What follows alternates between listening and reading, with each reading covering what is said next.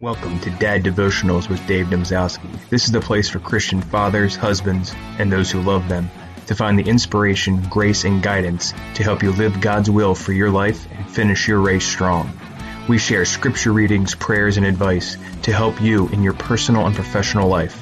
Now pop in the earbuds or turn up the volume and let's get to today's episode.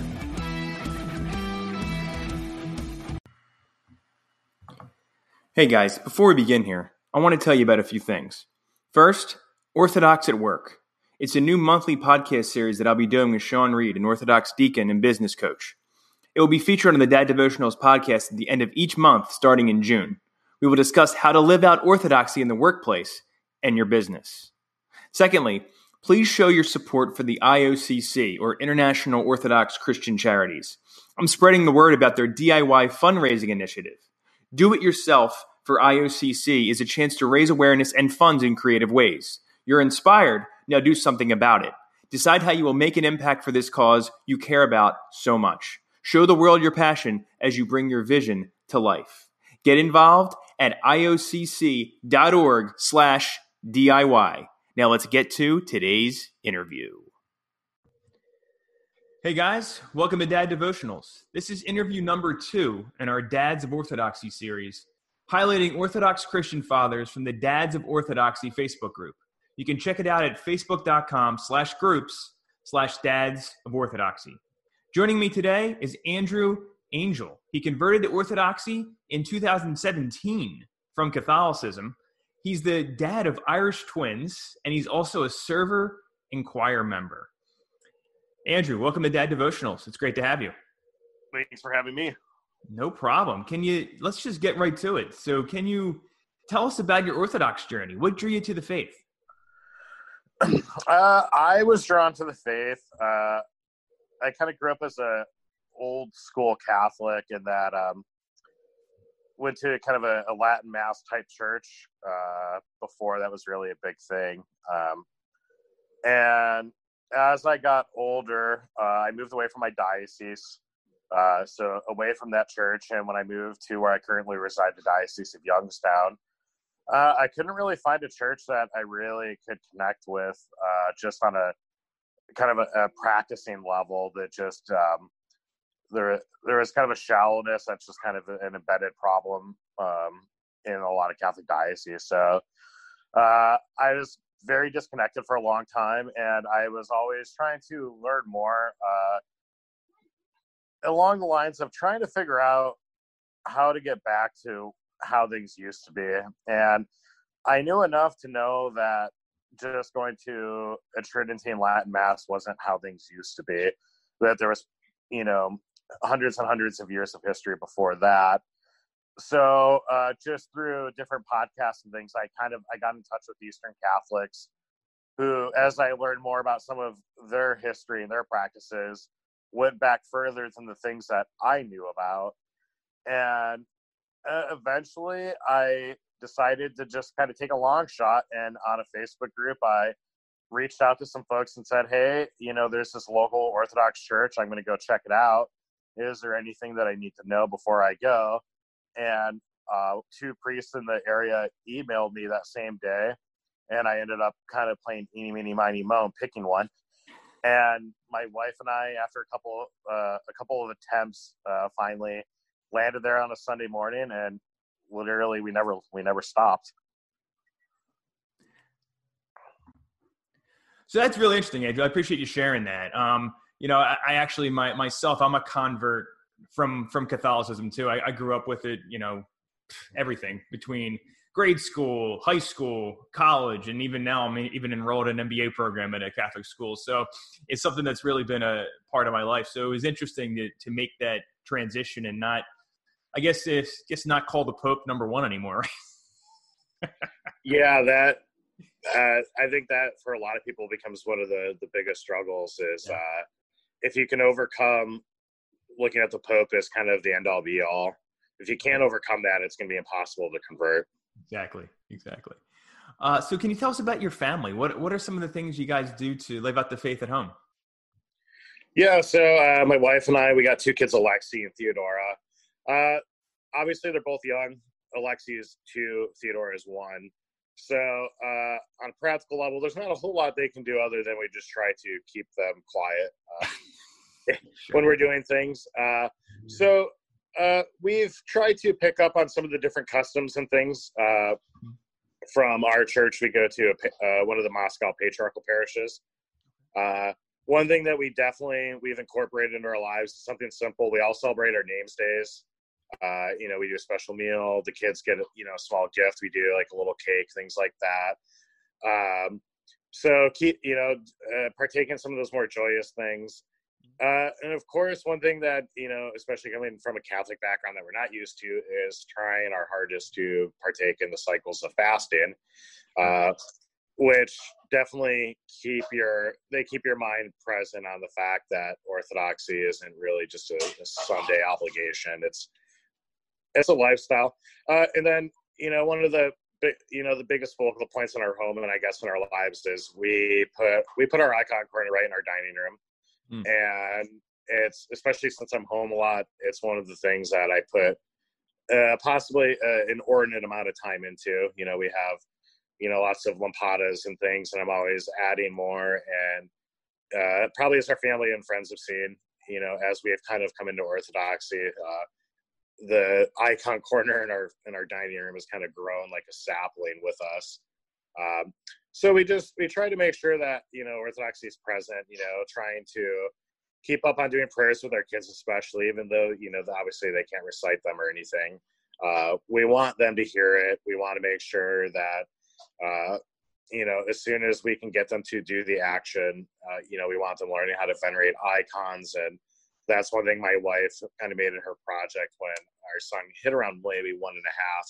Uh, you know, we have a little tiny cross upstairs that, you know, he's learned to kiss the cross and kiss icons and things like that. So a lot of, you know, we really just tried to do a lot of um, the more of the repetitive things to try to kind of build habits.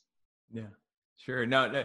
Well, I, I can tell you, I, I have a son who's four and a daughter who's two, and one of the more beautiful things you get to see as a parent is when they get to walk up there, you know, arms crossed themselves, and you still got to pick them up to receive, but you know it, that's pretty special. And also, you know, seeing my son do the prostrations and everything is is, is pretty neat too. Just you know, I mean, because obviously I'm I'm a convert. You know, you, you get to see it for, through their eyes, and um, they have a grandfather who's an iconographer as well, uh, so they get to see his icons in the church and stuff like that. So it's it's pretty cool. That's real cool. Yeah. So what are what are some of the struggles though that you face as a dad and how do you use the faith to help you through that? Oh man, there's so many struggles I guess as a dad. uh, you know, uh, from a, a, stay-at-home dad point, uh, a lot of the struggle is uh, obviously mo- most people who are in my position. It was kind of just a, a roll of the dice how we ended up here.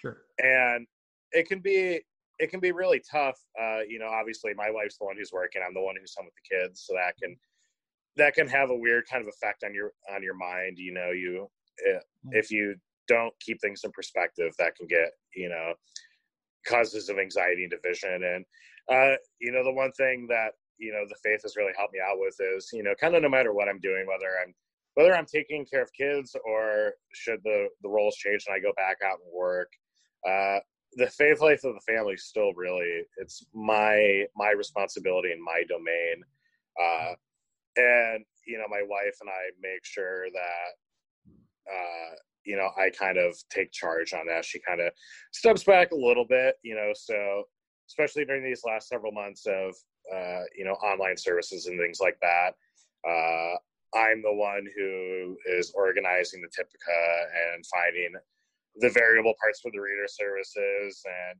you know even during the week um, you know i got a close group of friends together on a video call and we did various canons and akathist you know on a daily basis to try to just try to keep the faith life alive when most of us weren't able to go to church. Uh, so really uh, my faith life the biggest thing that i do is i just stay connected to it and if i do that everything seems to work itself out.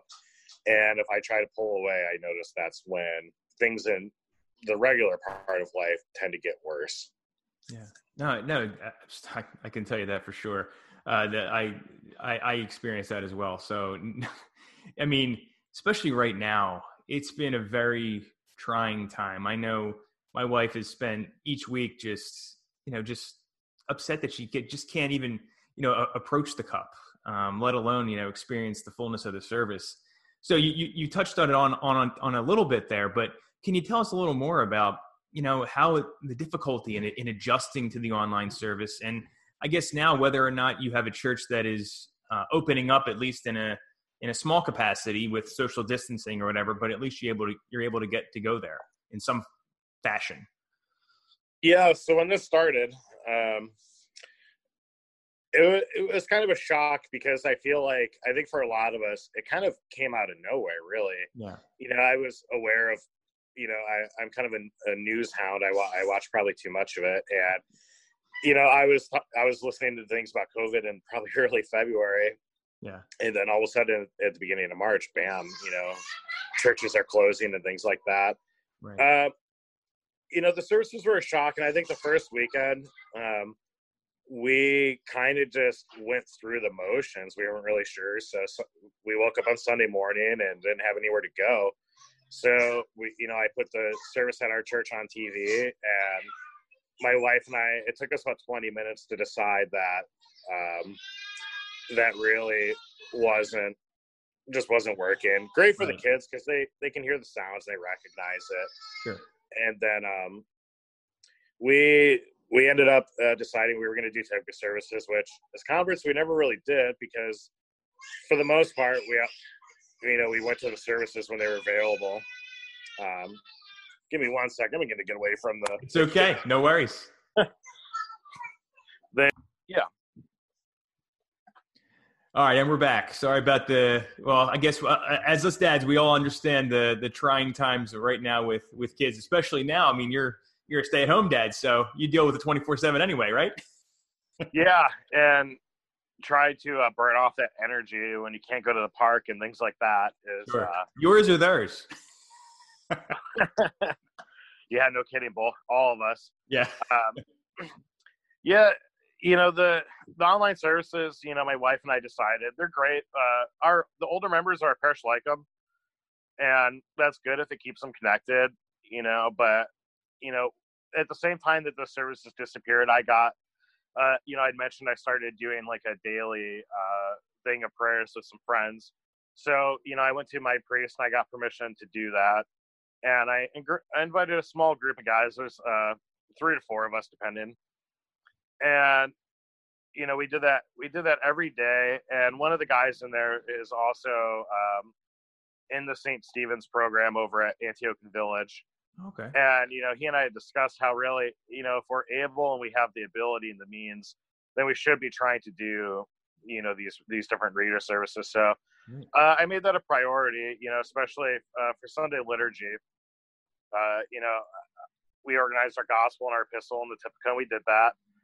And that's that's really how we survived. A lot of uh, you know daily canons and the with my friends to kind of keep me attached, and mm-hmm. Uh, you know trying to just get some semblance of kind of a at least a Sunday liturgical life, even if we weren't, of course, able to you know to go to our church.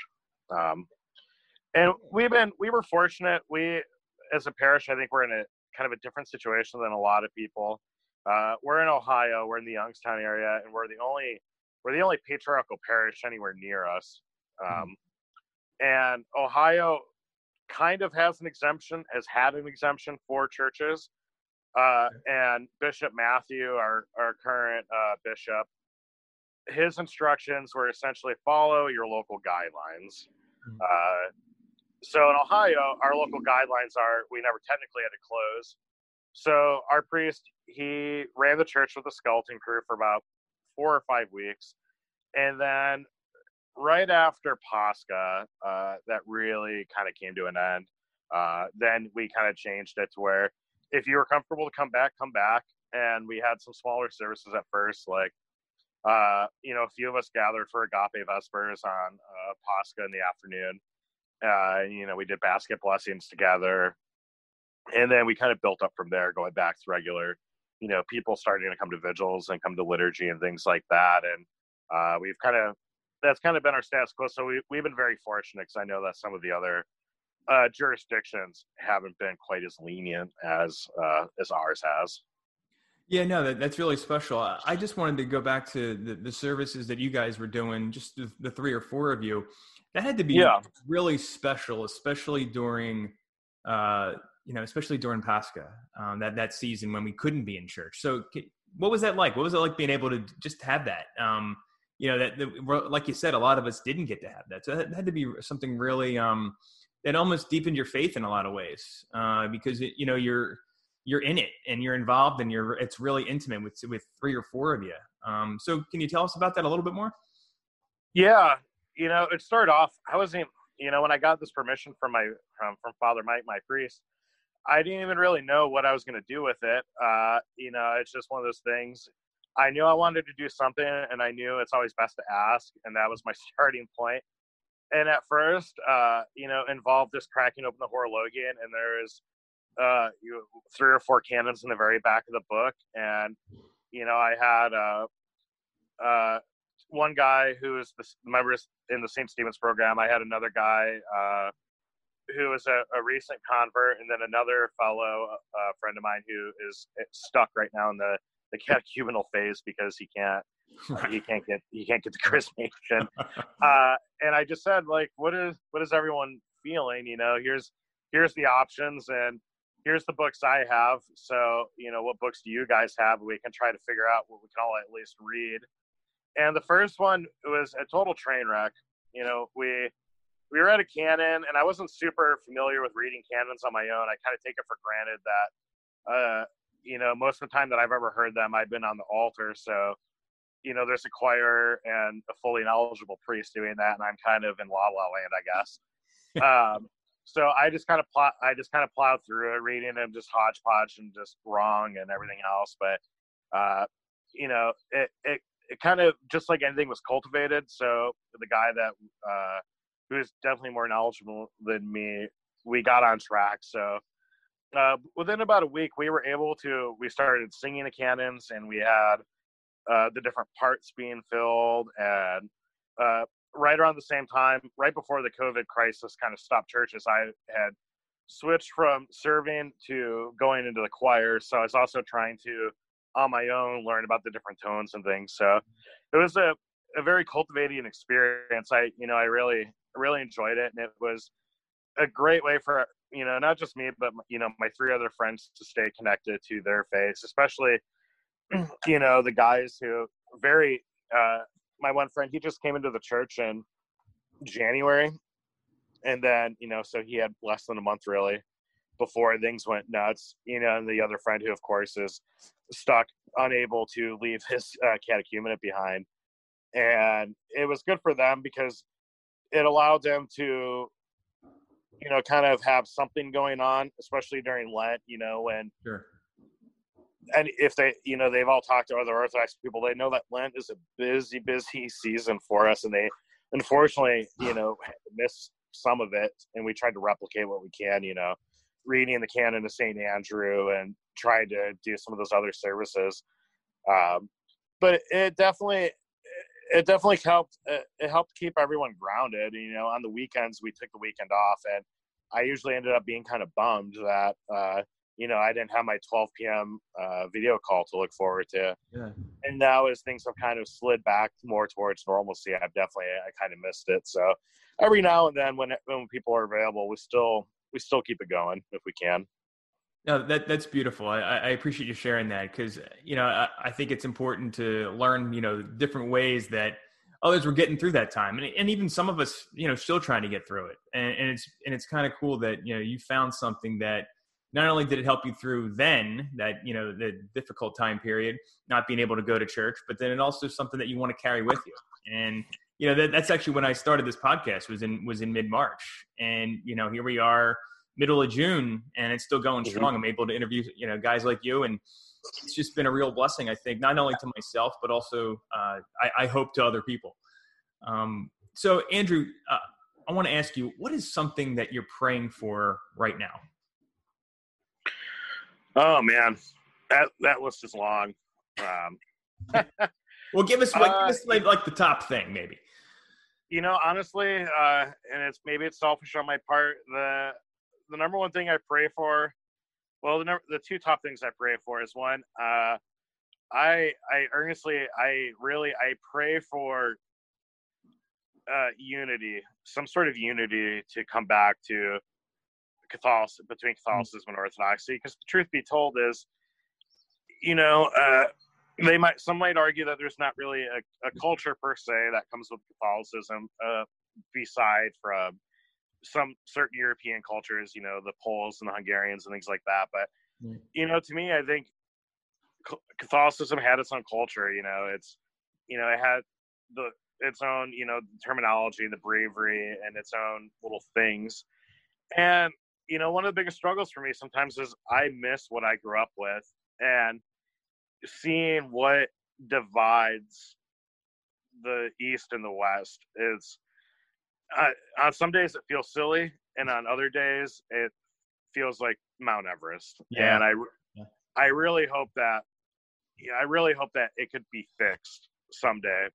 Uh, and you know, not only for all of Cal, you know, Catholicism to be, you know, back in union with the other patriarchs, but you know, then, you know, we wouldn't have to kind of, you know, unfortunately, kind of jump ship and abandon, you know, in many cases, friends and families, and it causes, you know, a lot of hardship. You know, I have family that was not happy with my choice, and we don't talk, and you know, my buddy stuck in the catechumenate. Uh, he came out of a Catholic seminary, and he, mm-hmm. as you can imagine, he didn't make a lot of friends with this choice. Okay. Uh, so I pray for that unity uh, because the divisions just doesn't help doesn't help anybody.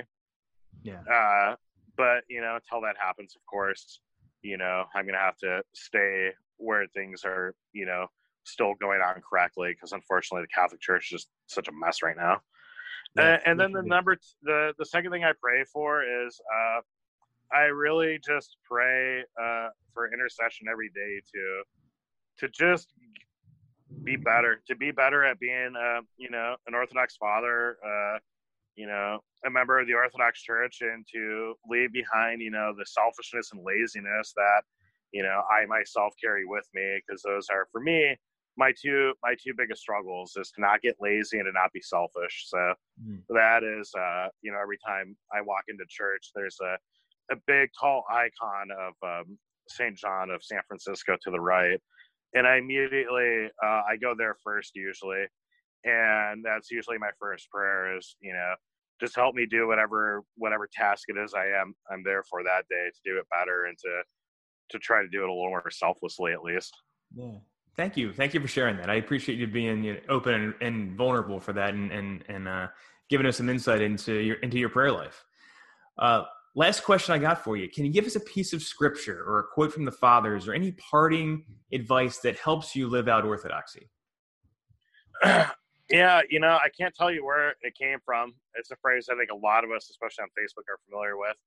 But it's been one I've been attached to even since I uh, encountered orthodoxy officially Mm-hmm. And I have always kept uh, the brother we are going to die in the in the very front of my mind. Uh, you know, some say that the Orthodox are rather morbid for our, our preoccupation with death, but uh, you know, you can you can encounter so many fathers and saints who say the same message in different and very eloquent uh, terms, and that is, if you don't forget that you're going to die someday, then you'll never sin, or at least in most of our cases, maybe we'll sin less, hopefully. Um, and that's the number one guiding thing. Uh, you know, I try to remember that I could die tonight in my sleep, uh, or I could die 40 years from now. And I don't know when it's going to come, just like we don't know when Christ is coming back to uh, to judge the living and the dead. We have to be prepared, and I try to make that my number one guiding principle because that's where the buck stops for all of us. Andrew, thank you so much. This has been a pleasure. I appreciate your insight. I appreciate your openness and your honesty. And we wish you uh, and your family the best. And God bless you. Thank you. I definitely appreciate it. No problem at all. Thank you for listening to Dad Devotionals with me, Dave Domzowski. Please remember to subscribe to the podcast, leave us a review, And also email us at daddevotionals at gmail.com and follow us on Facebook at facebook.com slash daddevotionals and also youtube.com slash daddevotionals. Make sure to subscribe, like us, do whatever you got to do to stay in touch. Thank you for listening.